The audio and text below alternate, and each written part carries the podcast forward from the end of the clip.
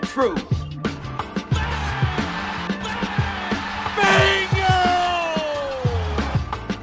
You are now listening to the facts.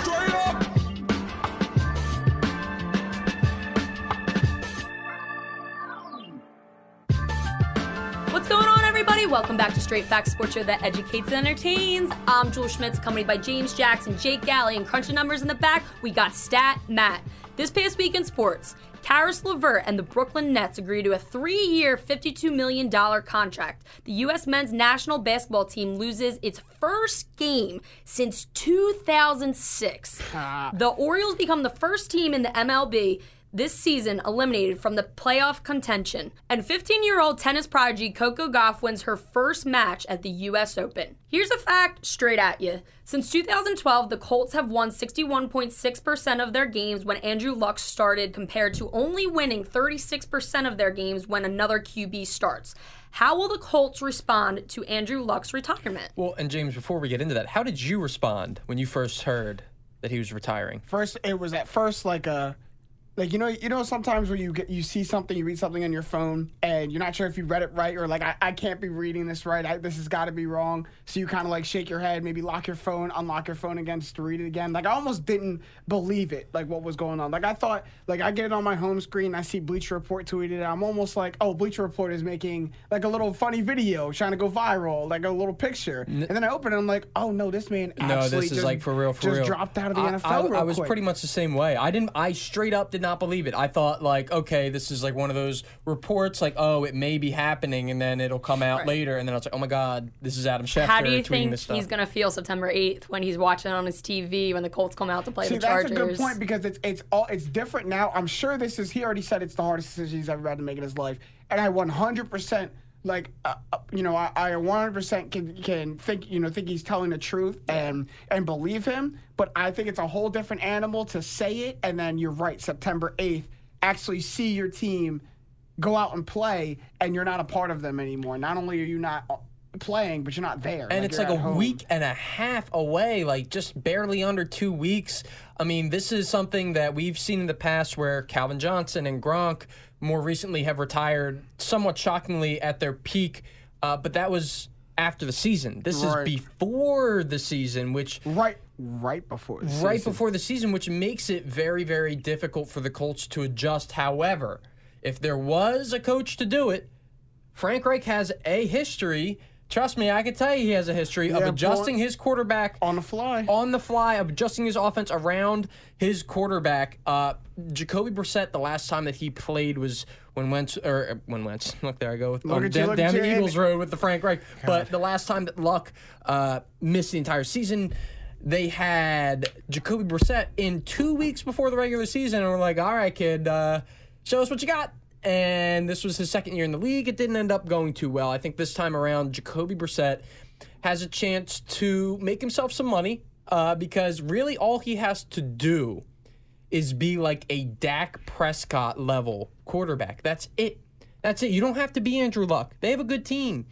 You may not win the division because you're in a pretty good division, which we'll get into, but to me, Jacoby Brissett, he doesn't need to be luck level for them to still win and be successful. No, and he has the the luxury of what you just said of having an offense that not only is good but is already used to him. Andrew Luck has missed time before. Jacoby Brissett isn't coming in as a backup quarterback who has to learn his offense and learn his teammates. Now he's had plenty of time to get to know them, to get to know what they like, get some get some chemistry. And I bet Frank Reich already has a playbook designed for Jacoby Brissett. Like Right. you can't be like, you know uh, you know really oblivious to the fact that Andrew Luck has had numerous injuries over his career and that you have a quarterback who you went out and got because of this situation. Not to mention, like, the coach and the players know what's at stake. Like, they're not naive to the situation at practice in the locker room. That, that all filters out to the actual game. Like, that he needs to set the tone. But, like, again, nobody's naive to the situation. And Jacoby Brissett, like, honestly, I think people need to give him more credit because it's not like he's coming in, like you said, like he's been here before. When they pulled him from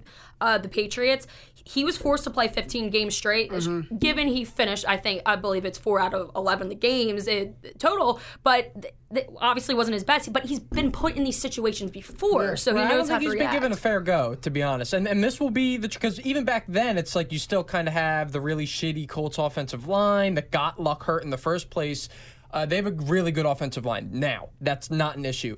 And the reason that I say he has to be Dak level when you're kind of going in and out and looking at this Colts team is because I think they compare very closely to the Dallas Cowboys, like literally in how they're constructed. You have a big wide receiver number one in T.Y. Hilton and Amari Cooper. You have a quarterback now that if he can just be, all he has to be is a game manager plus. You know, he can't be too, too bad, can't really be the reason you lose games, but you also don't have to be the reason that you win games. And then on the, the defensive side, they have a lot of upside there as well. So, And what they also have going for them is two very formidable tight ends. They- They're even better at the tight end position than the Cowboys are. And when you have a backup quarterback, like maybe Jacoby Brissett is a little different because he already has somewhat of a chemistry and relationship with T.Y. Hilton, knows how to throw him the ball, has packages for him.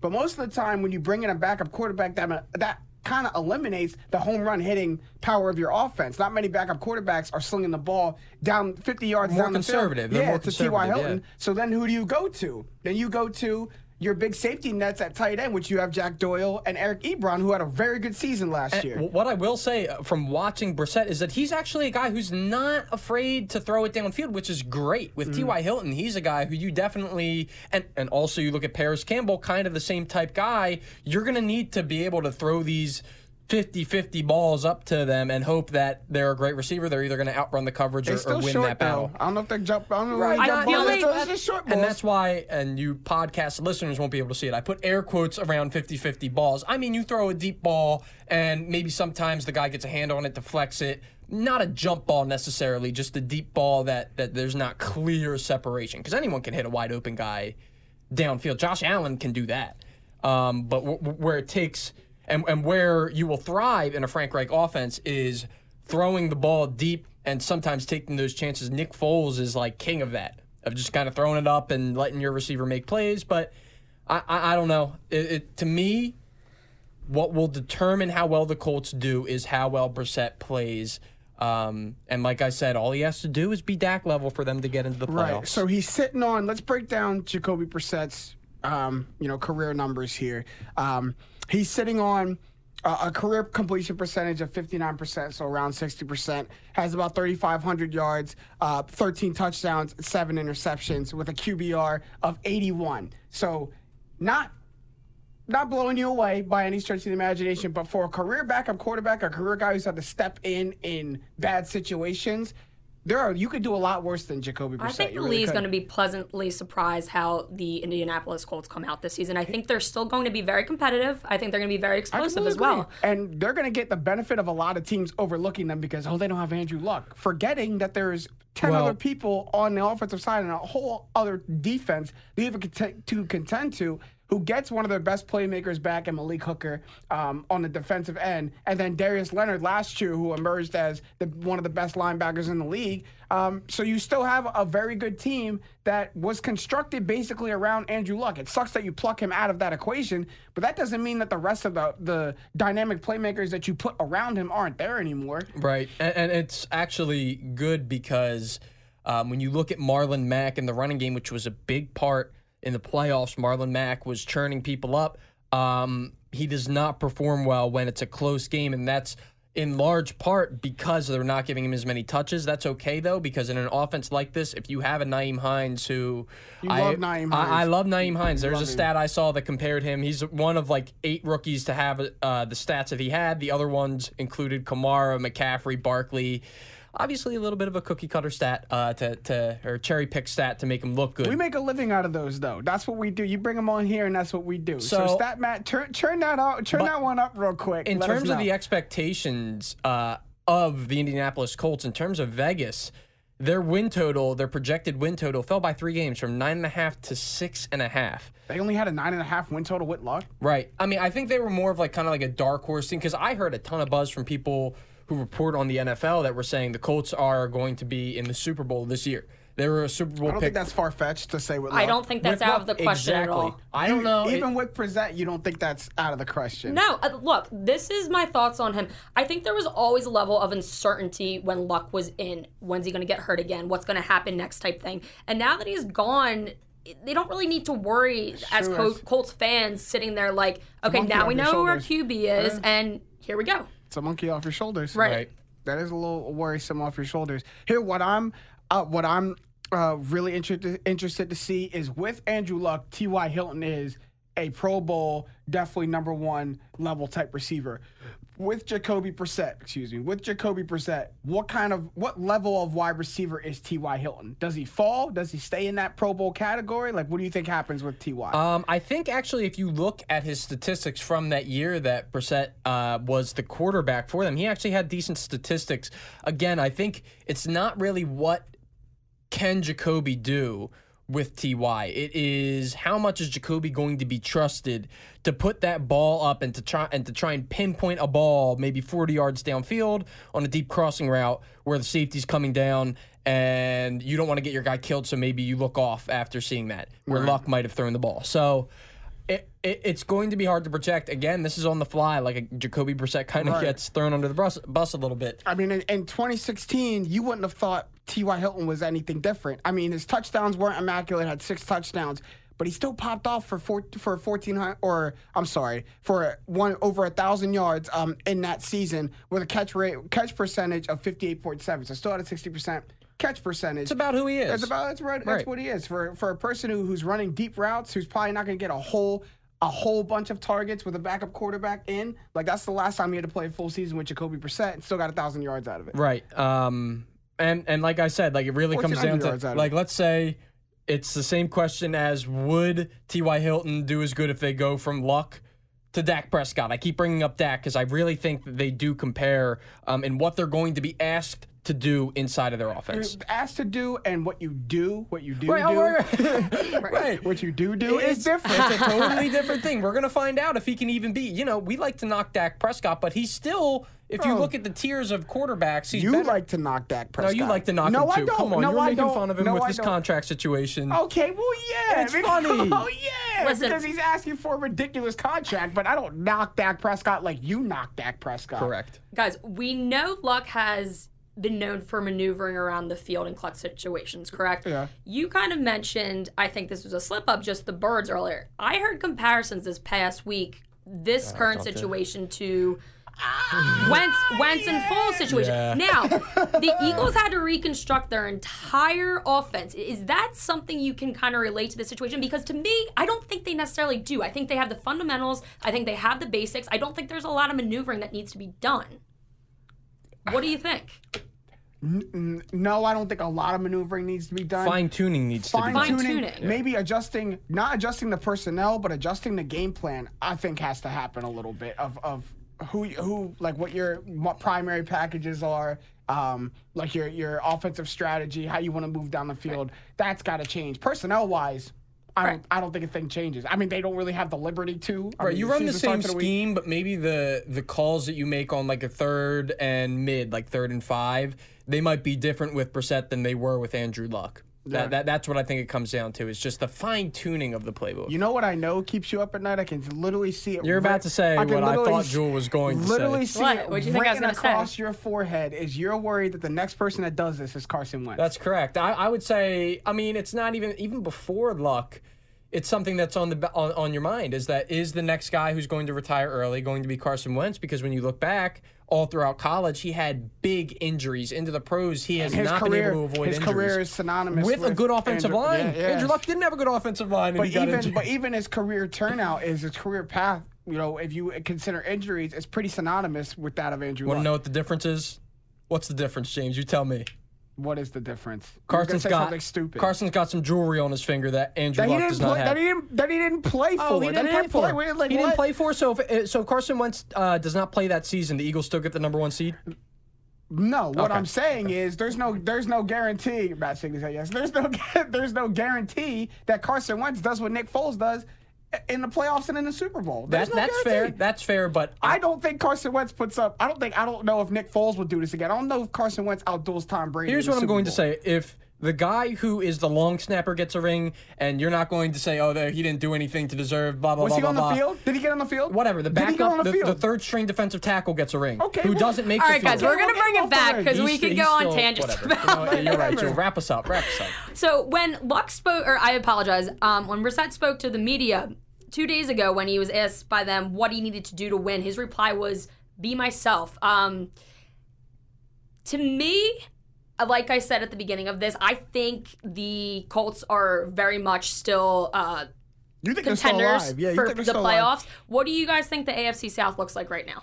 Well, it's funny because before this, I think the Colts were running away, the the best team in AFC South. Like they were the front runners to win that. Maybe not running away, but they were um, the front runners to win that division. Without that, without Andrew Luck, like it's funny that we sit here and say like, oh, their team doesn't change drastically, but without Andrew Luck, they probably go from first to worst. Like that now. Well, but it's- now I'm putting them in like Tennessee Titans category. Oh, that's crazy. The Titans almost made the playoffs.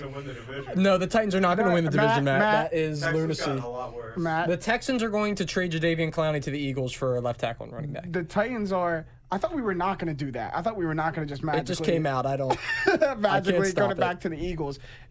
They're, the Titans are not going to win the division. If the Titans win the division, I will like, I will have like a Well, brain let, aneurysm. let, let's look at the Titans for a second because I do think that it's a little poignant. Um, they were one game from the playoffs, and if Mariota plays in Week 17, they may make the playoffs. I don't find their team overwhelming in any aspect. I don't think they have really a great quarterback, great receiver group. gr- I mean, they probably have an above-average running back group and an above-average offensive Running line, but group, yeah. but still not not like really blowing you out of the water defensively. Kind of in the same boat where they have good guys. I like Byard; he's a great safety, but like really no one who jumps off the page that much. Um, I think again, like we talked so much about the quarterback position, it's going to come down to Mariota. Yeah. Can Mariota be better than he was before? If yes, they're going to have a chance to win the division. well, the reason I say the Texans is because if you look at the quarterbacks in the AFC South now, who's 100% the best quarterback in the AFC South? Yeah. That you could say far and away is Deshaun Watson. if he can stay healthy, though. If he can stay healthy. There's really a question mark with every quarterback in the AFC South now, isn't there? I mean, with the way that the league is trending, it's every quarterback period has something tagging along to their Yes, name. has something on him. But um, I, I don't know. If I had to pick, I'd probably go with the Texans. It's funny that we all sit here and overlook the Jaguars, who you want to talk about having an outstanding something. Their defense is off the charts, and they finally Yeah. get their quarterback in Nick Foles to kind of hopefully right the ship. Right. I And just Nick don't Foles- know if he'll be able but to. here's the thing: is they're, I think they still lean on their defense to, to carry them and be the best, you know, the best part Oh, of that- their they're- they team. hang their hat on their but defense, they yeah. finally have a quarterback who won't lose them games. that that's the key. Like that's the key is Nick Foles won't lose you a game, and they're asking pretty much this. You want to talk about what Brissett and Dak Prescott are being asked to do? Nick Foles is being asked to do like exactly that, bro. Like you don't have to win us the game. Just please don't be Blake Bortles and lose us a bunch of games. That's what you don't have to do. Don't turn the ball over three times. Don't make stupid boneheaded plays. Nick Foles will do that. Nick And- Foles is, is great at doing this that. this is their season too. While they did give Foles a bunch of money for multiple years, uh, this is going to be kind of the end all be all in my opinion because I just don't see a scenario where they're bringing back Yannick Ngakoue, that you're bringing back Jalen Ramsey, you're bringing back all these guys. Calais Campbell's getting older. Um, you're bringing back all these guys. I just don't see it happening, especially on the defensive end when you're going to have to. Really, their offense is their weakness, so you would think that they're going to probably try and spend more money there. Right. I mean, don't know. I think we talked about Chris Godwin a couple episodes being maybe a sleeper to come out. I think Dede Westbrook has a Dede Westbrook, yep. has has a very good third year. Um, he's that he's 100% the number one target down there in Jacksonville. Already um, a- establishing from what I've read a great relationship with Nick Foles. Now he finally has a quarterback who's not bad. So who can get him the ball early and often? And I think Dede Westbrook booms. But to your point, the the problem or the problem in ensuing years isn't going to be who they're keeping on offense. It's who they're keeping on defense because the offense is relatively young. Right. So you have. So we both agree then. The Texans. Jewel, you said that you still like the Colts. James and I are saying the Texans. Is that I'm correct? saying I'm saying the Texans. I think it's fair to But the Texans that have a lot of moving parts on them. They do. I think the Lamar Texans Miller and going Jaguars down. would be close second, Right. if not right up there with the Colts. Right. Yes. But- well, th- that's. The Jaguars are like second by default. But that's the thing is Matthew, they, they, they Yeah, lost right the Honey Matthew. Badger. I mean, I I just don't. The Texans could end up being like a top three seed, top two seed. I see them. They have that potential. But also if they top don't. two seed in the AFC and the whole Oh yeah, yeah, yeah. conference. Oh yeah, yeah, yeah. I think that they could have a very good team, but like, let, let me let me put the qualifier in that No, the AFC is or AFC South has just become that division again, where like eight and eight wins you the division. No, because I well maybe, but they're cannibalizing on each other. They're eight and eight because you go one and Right. one versus everyone in your division. Right. Um, but I, I think that the Texans are good enough to kind of transcend that, and what they really need to do is fill in the gaps with the offensive line. I mentioned Jadeveon Clowney and kind of joked about the Eagles. They're one team that he could go to. The Dolphins have assets that they could give up. I heard the name Laremy Tunsil being thrown around. Who Laremy you- Tunsil, you- my you- goodness. No, you make the joke. He's been very solid down there. My he would have been a top five pick if not. I'm not even making fun of him. It's just like a name that I haven't It's heard. a it's a blast from the past Yeah, because he got buried on draft night for wearing a weed bong mask. Like, Oh, Jeremy. uh, Oh, that's but, but right. So if they could get him out of it, you really shore up your offensive line. Remember, the Eagles. It's funny that they're mentioned. Moved up in front of the Texans. We're going to probably take Andre Dillard. Eagles moved up, snatched Andre Dillard, um, and now they're still they could possibly benefit if they do trade for Clowney. But when you look at the run defense, which is where Jadeveon Clowney really excels, they the Texans were first in rushing defense in terms of DVOA. Um, you can afford, I think, to maybe let go of Jadeveon Clowney, especially if he's not going to be showing up. He doesn't want to show up. I mean, it's going to be the ultimate test for Deshaun Watson now that his running back goes down and they have basically you or me now in the backfield trying to run the football. Um, so it's literally it's all on Deshaun Watson and his receiving corps, um, you know, to go get it done. But luckily, he has probably the best receiver in the NFL. Right, so wait, just really quick before we move on. Then let's say that I am, I'll be Howie Roseman. You can be actually the non-existent Texans GM. They currently don't have a GM. So I'm Bill O'Brien then. Great. You're Bill O'Brien. Uh, hate Bill O'Brien, More hair, more hair, and you're more liked. Just for your confidence, there you All go. and I don't have a butt chin. Okay, you don't have a butt chin either. Um, like butt let's chin. say that you, uh, so you're trying to fill holes. I offer up Pause. Big V, um, which I'm not going to attempt to pronounce his entire name. No, go Vaitai. ahead, go ahead, do it. Halapulavati, Vaitai, something like that. That's that. pretty close. Yeah, that's pretty that's close. good. That was yeah. That's pretty um, close. So he he played minutes. He played big a big part in the Eagles Super Bowl run. Solid left tackle, not great. And then I also throw in Jordan Howard to fill up that running gap, uh, running back gap. Jordan Howard makes me bite on it more than Would you bite on just those two, or do you probably come back for? Because remember, Jadeveon Clowney is like in almost like a Le'Veon Bell territory right Yeah. now. So would you take that? Yes, because yes, because of where Jadeveon Clowney's positioned to to hold out and not and not play, not because of his actual talent and his value. Like if if Jadeveon if Jadeveon Clowney was still willing to play for me, and I know he was going to stay, and I had a little bit of leverage, I might ask you to throw in a pick or make, come back with at least like a second round pick. Um, but the fact that the Eagles know and everybody else knows that Jadeveon Clowney really wants out, I'm probably biting at that because I get a legitimate number one running back in Jordan Howard, and then I get someone who has deep experience at that left tackle position. experienced, in right, Vaitai. which is didn't hard have to a great season last year. Right, not the bad, but he he is like I, I say this and I mean it as a compliment. He's like average. Like Yeah. he's maybe can be at his best a little above average. But Howie Roseman, you heard it here. Uh, we brokered the deal. Just go to the Texans. It's already cinched if it up. was- straight facts approved. If the world was this easy, it would have been done already. Would have been done already. All right, guys, we're going to shift it over to the NBA. In 2017, Kobe Bryant challenged multiple athletes and celebrities to achieve greater than they had before. Giannis was the only person to achieve his winning MVP. Now, Kobe has challenged Kyrie Irving to win MVP, and Giannis. Damn Go ahead, say it, say it. I'm making her say it. On to, get, to bring home a championship. I can't say his Say it. freaking last name. He said Halabalola Vitae, so you got to try Who try. did you say? Halapulavati, I believe. is Halapalo how you, what how a, you, got to try. You gotta Antetokounmpo. turn those- There you go. There you go. How do you say it? Antetokounmpo. You said it, yeah. You said it. So I, I don't know what you make of this, James, but I think that one I of these is challenge from Kobe. realistic. And one, ask him. Giannis had to ask him in 2017 for his challenge because Kobe released a batch of them to like uh, Kendrick Lamar, Richard Sherman, Isaiah Thomas, and Mm-hmm. Giannis was like, "Where's mine?" He was MVP until he responded, and um, Giannis ended up doing it. And I think Giannis has, has a good chance of completing this challenge too. I don't know if this season took Do you Giannis. think it's a better chance that the Bucks win a title than Kyrie Irving wins MVP?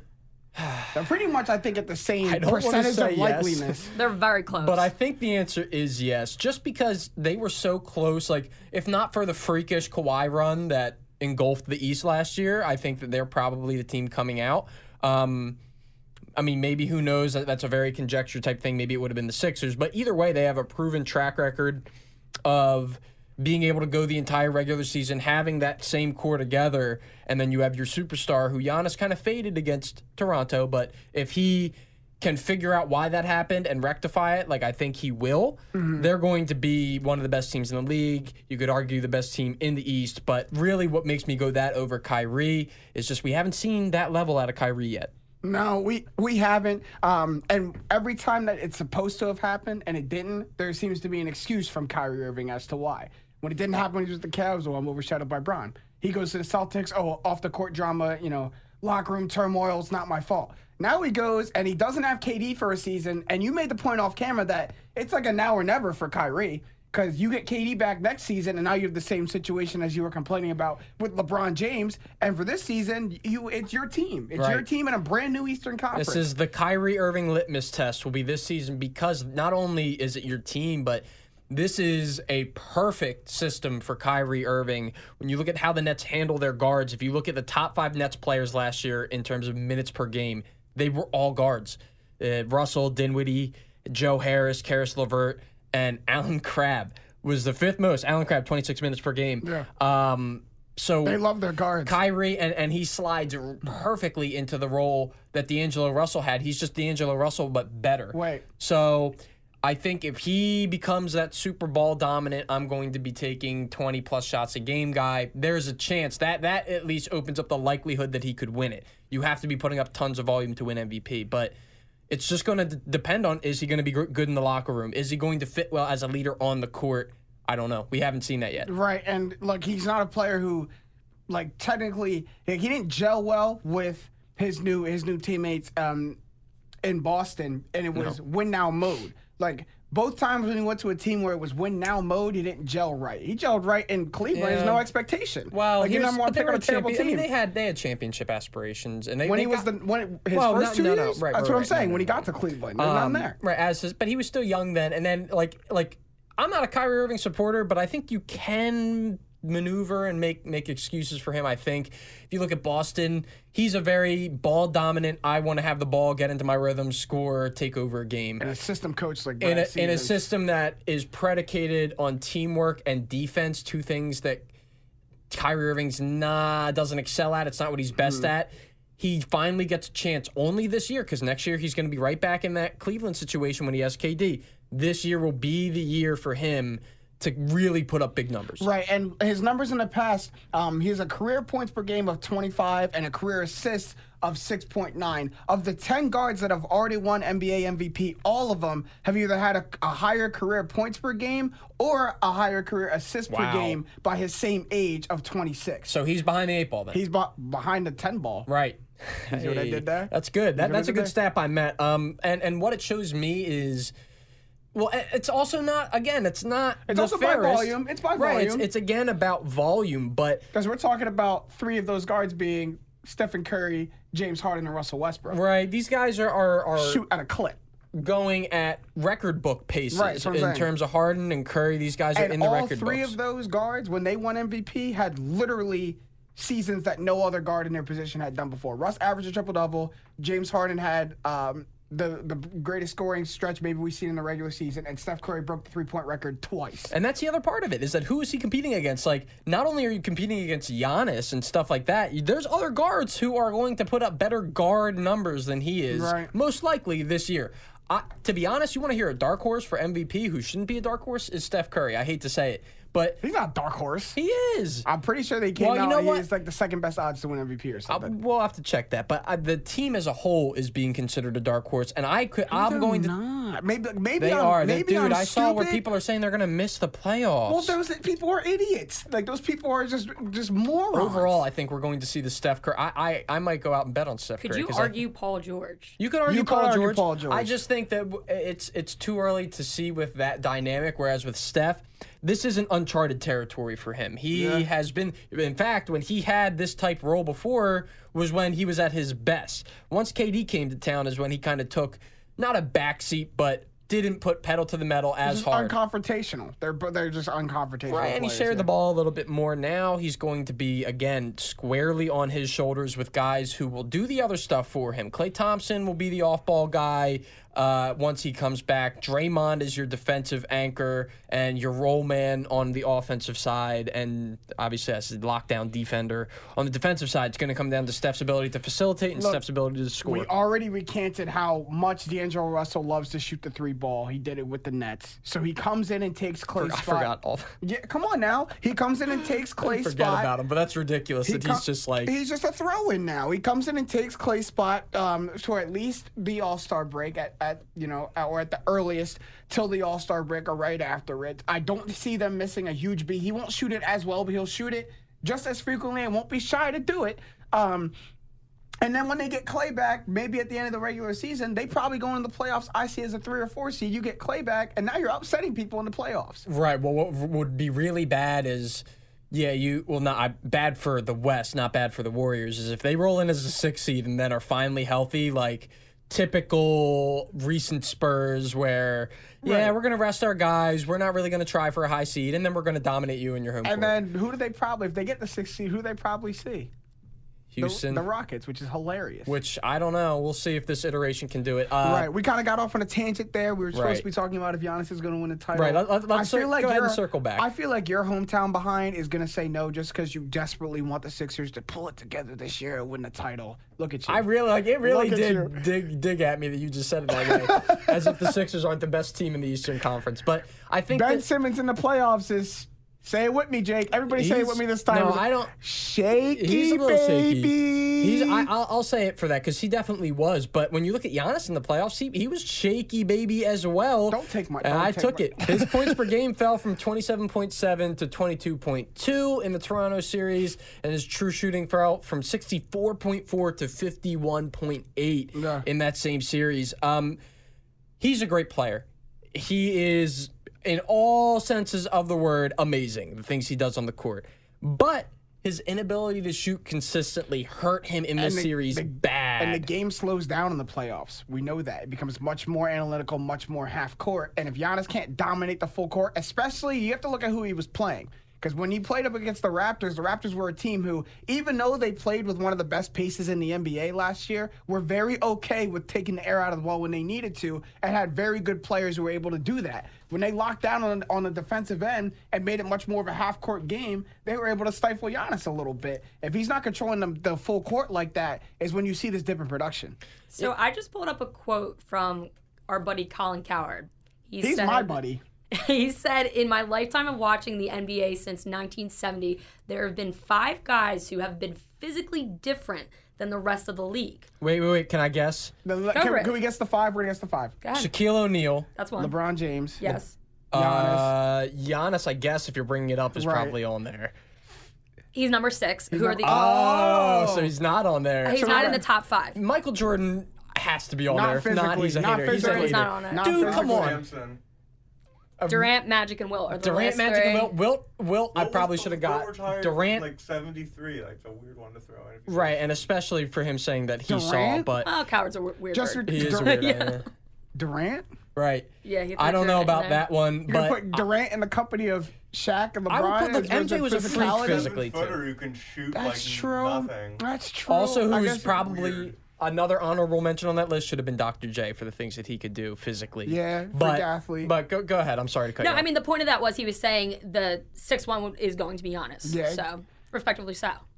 I think it. Yeah. who's physically di- yeah. I mean, Giannis is he's taller than Kevin Durant, can move as quick as him, is laterally as good as his if he- wingspan is unreal. If but, he like that's what- ever, uh, he's already kind of developing a handle. If he ever develops any kind of working jump shot, it gets very, very scary. This man is 24 years old. and he didn't give a shit. He was He hasn't even those hit his things. prime yet. Right. He has not even hit his prime even yet. prime. That's, That's that- what's scary. That's like Freddy versus Jason scary. That Yeah, hasn't it hit is. his It's real yet. weird. But it, it all depends on that ability to shoot. I think I agree with that. Yeah, you got to be able to, especially if the Bucks want to use him as a guard, like, and- not just let him be a point forward. If they want him to actually be in the backcourt, you got to be able to control the perimeter. I say it all the time. Being a point guard is being more than just being able to dribble and shoot. You got to be able to control the perimeter of the floor, and make people respect you out there. People just don't respect Giannis yet.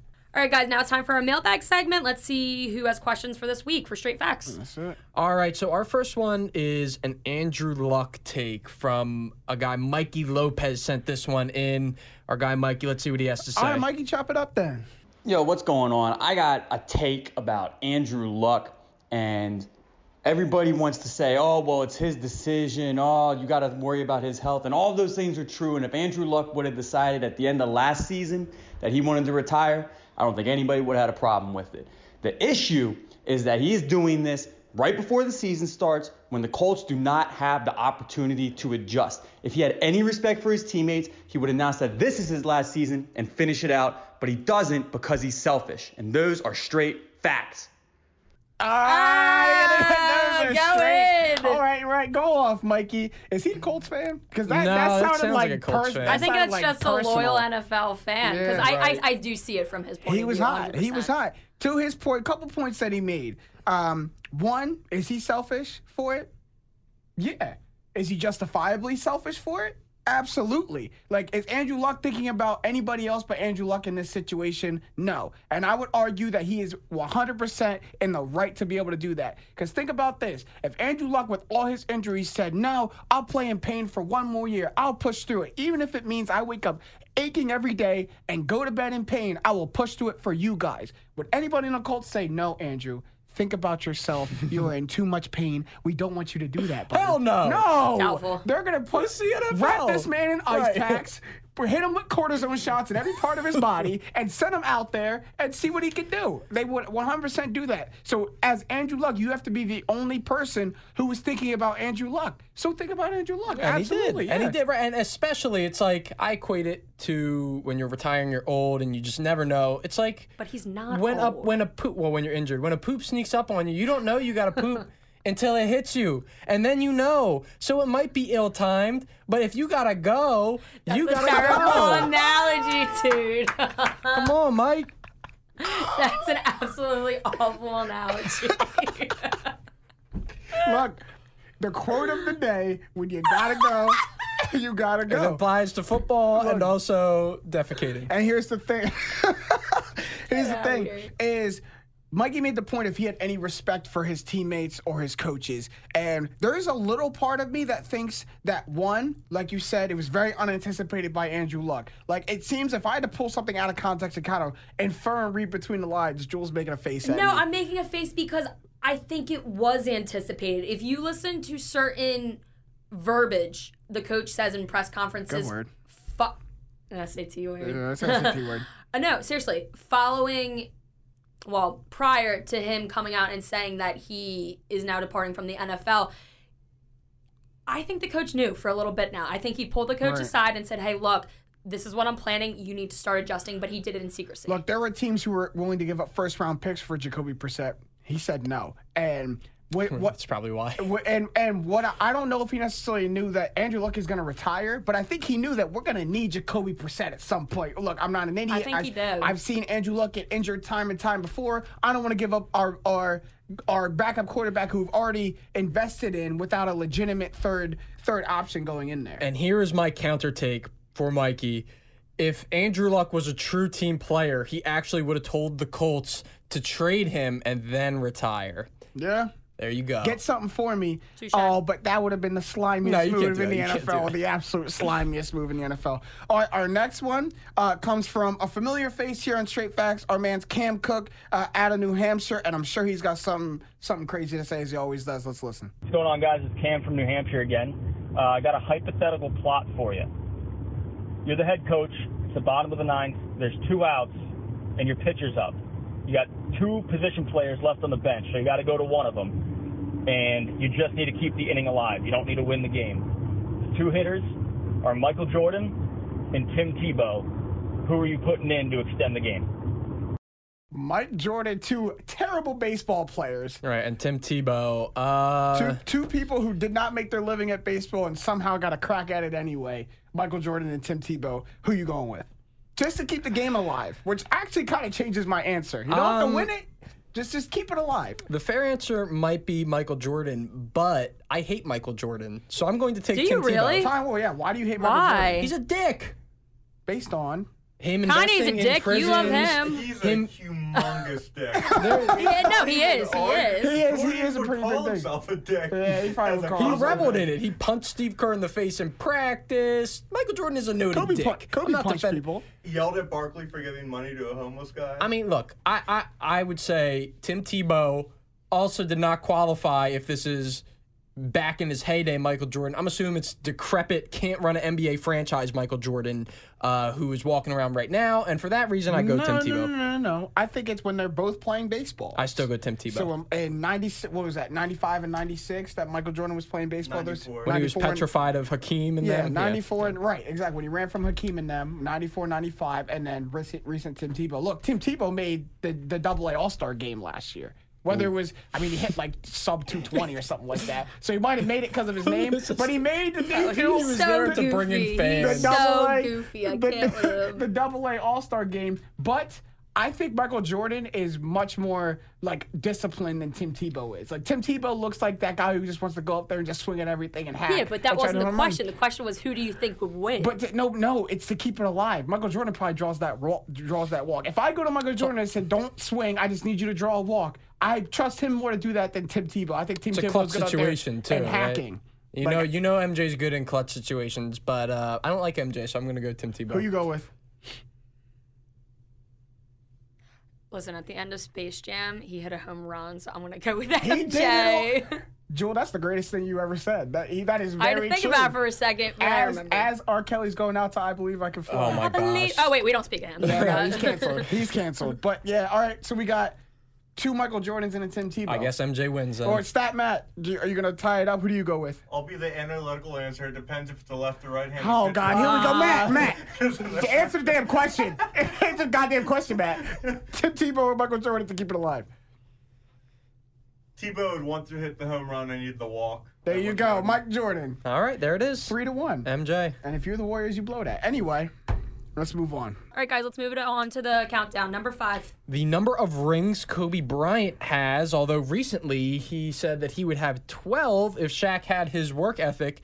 To that, I say, no, Kobe, you would have like 20 if Shaq had your work ethic. If Shaq had your work ethic, he would be a demigod. He already is one of the best players of all time. Here's the thing. Here's the thing. Even without Shaq's Kobe-like work work ethic, he was still better than Kobe. Right. so like, what Much do you like try- Kobe, no. And here's the thing: the reason that Shaq left the Lakers isn't because of Shaq; it's because of Kobe. like, what does this work ethic have to do with you winning rings? If he like him staying there, would it just continue to overshadow you? and they- Kobe chose being the best player on the team over winning more rings. Oh, Kobe did win two more rings after Shaq, though, right? So, I, I look. Here's the thing: they squashed the beef like on 10 on- years later. on social media. They squashed the beef. Um, they there's- were they were right in saying that the media very like the media wanted them to be feuding. So I wanted them to be feuding so bad. That would have been very entertaining. I entertaining. think in Shaq's Shaq and Kobe. clapback, he was talking like, "Oh, I thought you were talking about Dwight," and like was making fun of Dwight Howard as he usually does. Oh man, effortless shot at Dwight. white. Effortless shot. Number four. Number four, the number of QBs in NFL history with four plus first team All Pros. That's Peyton Manning with seven, Otto Graham with seven, Johnny Unitas with five, and Sammy Baugh with four. Tom Brady has three. Do you think he will get that fourth and become the fifth player on this list? To get that first um, team All Pro this year. No, Which means he's the best no, quarterback in the right. league. I don't think he saying. will. I, I think it's Mahomes' time. I do. I don't think this is going to be the next. I don't see Mahomes going anywhere. Like where? Where is? Is he going to drop off the face of the earth? Where No, suddenly Brady Tom, is? But, but all of a sudden, Tom Brady does get.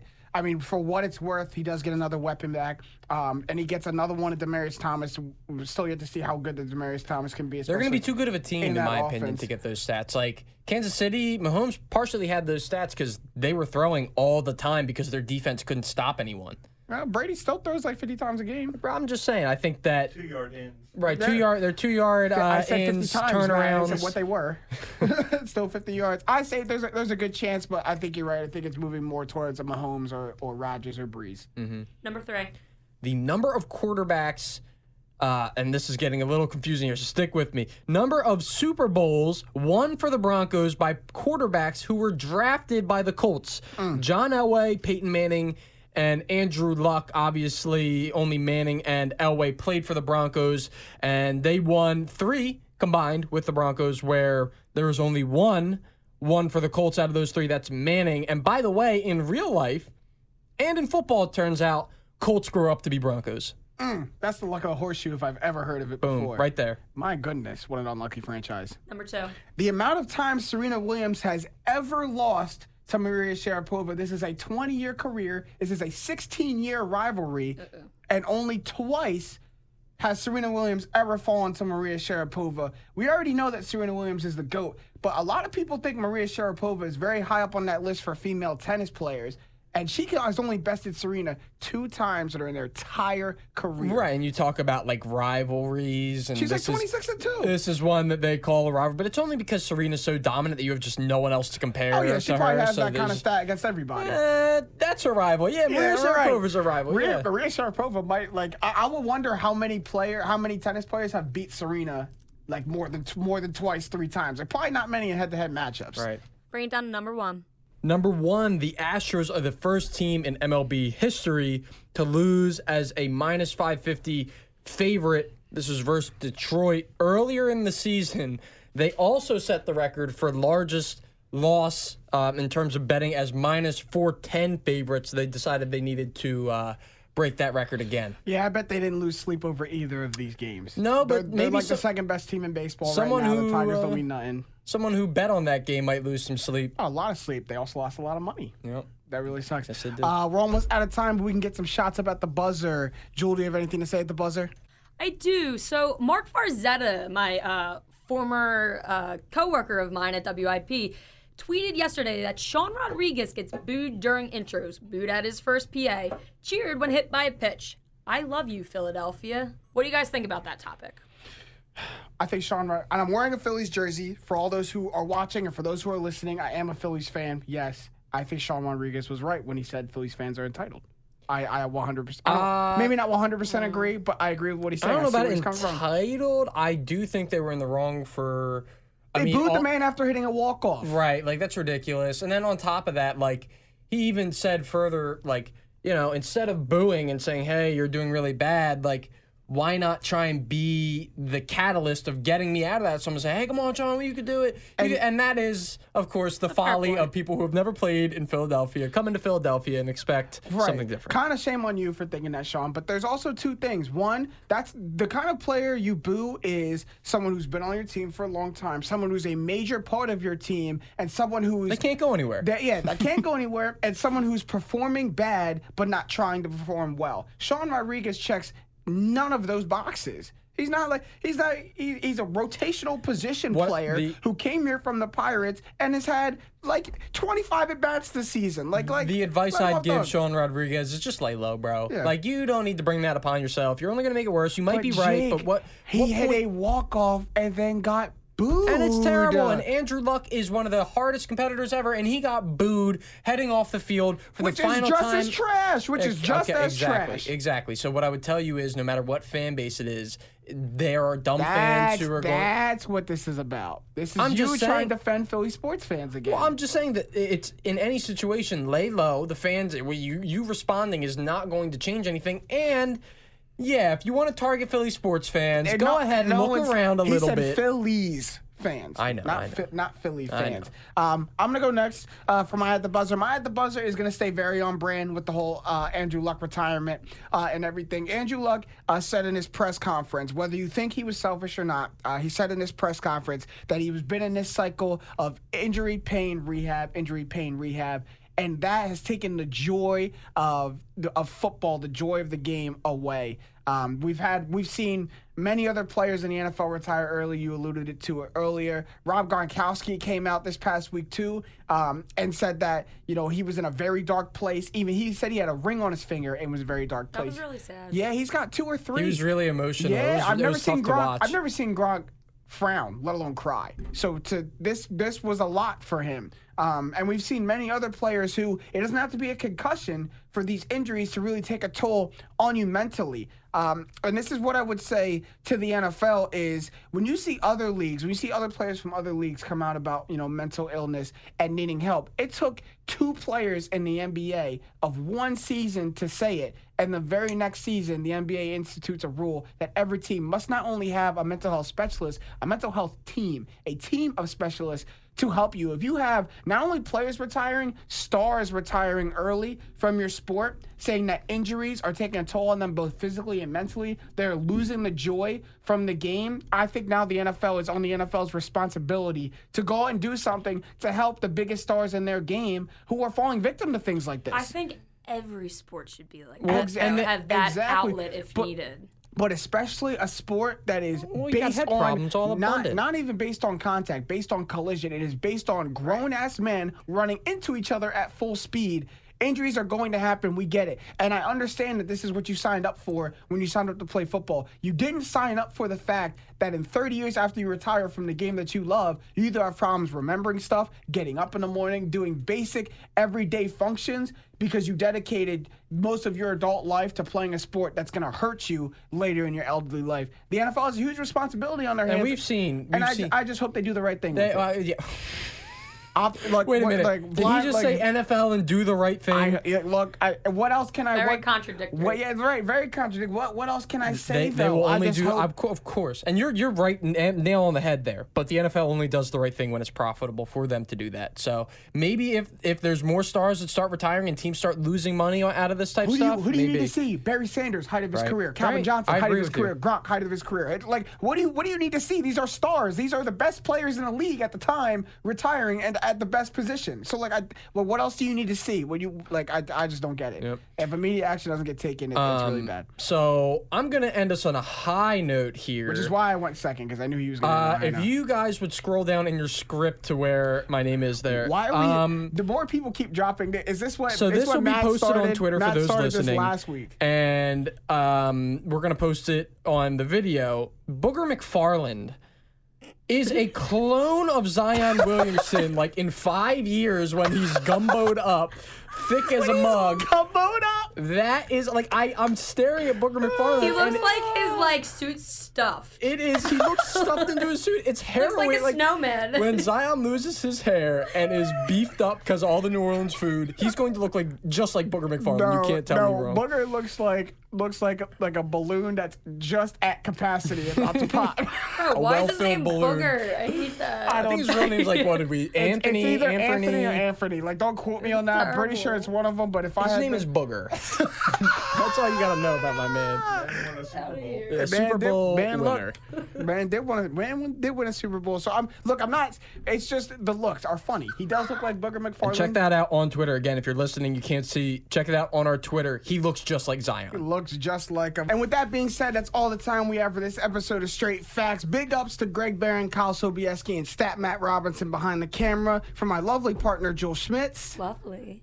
Lovely. You like that? I threw something extra. It's been real. It's been fun. It's been real fun. to my main man's Jake Galley, I'm James Jackson, and these have been the facts. Straight up.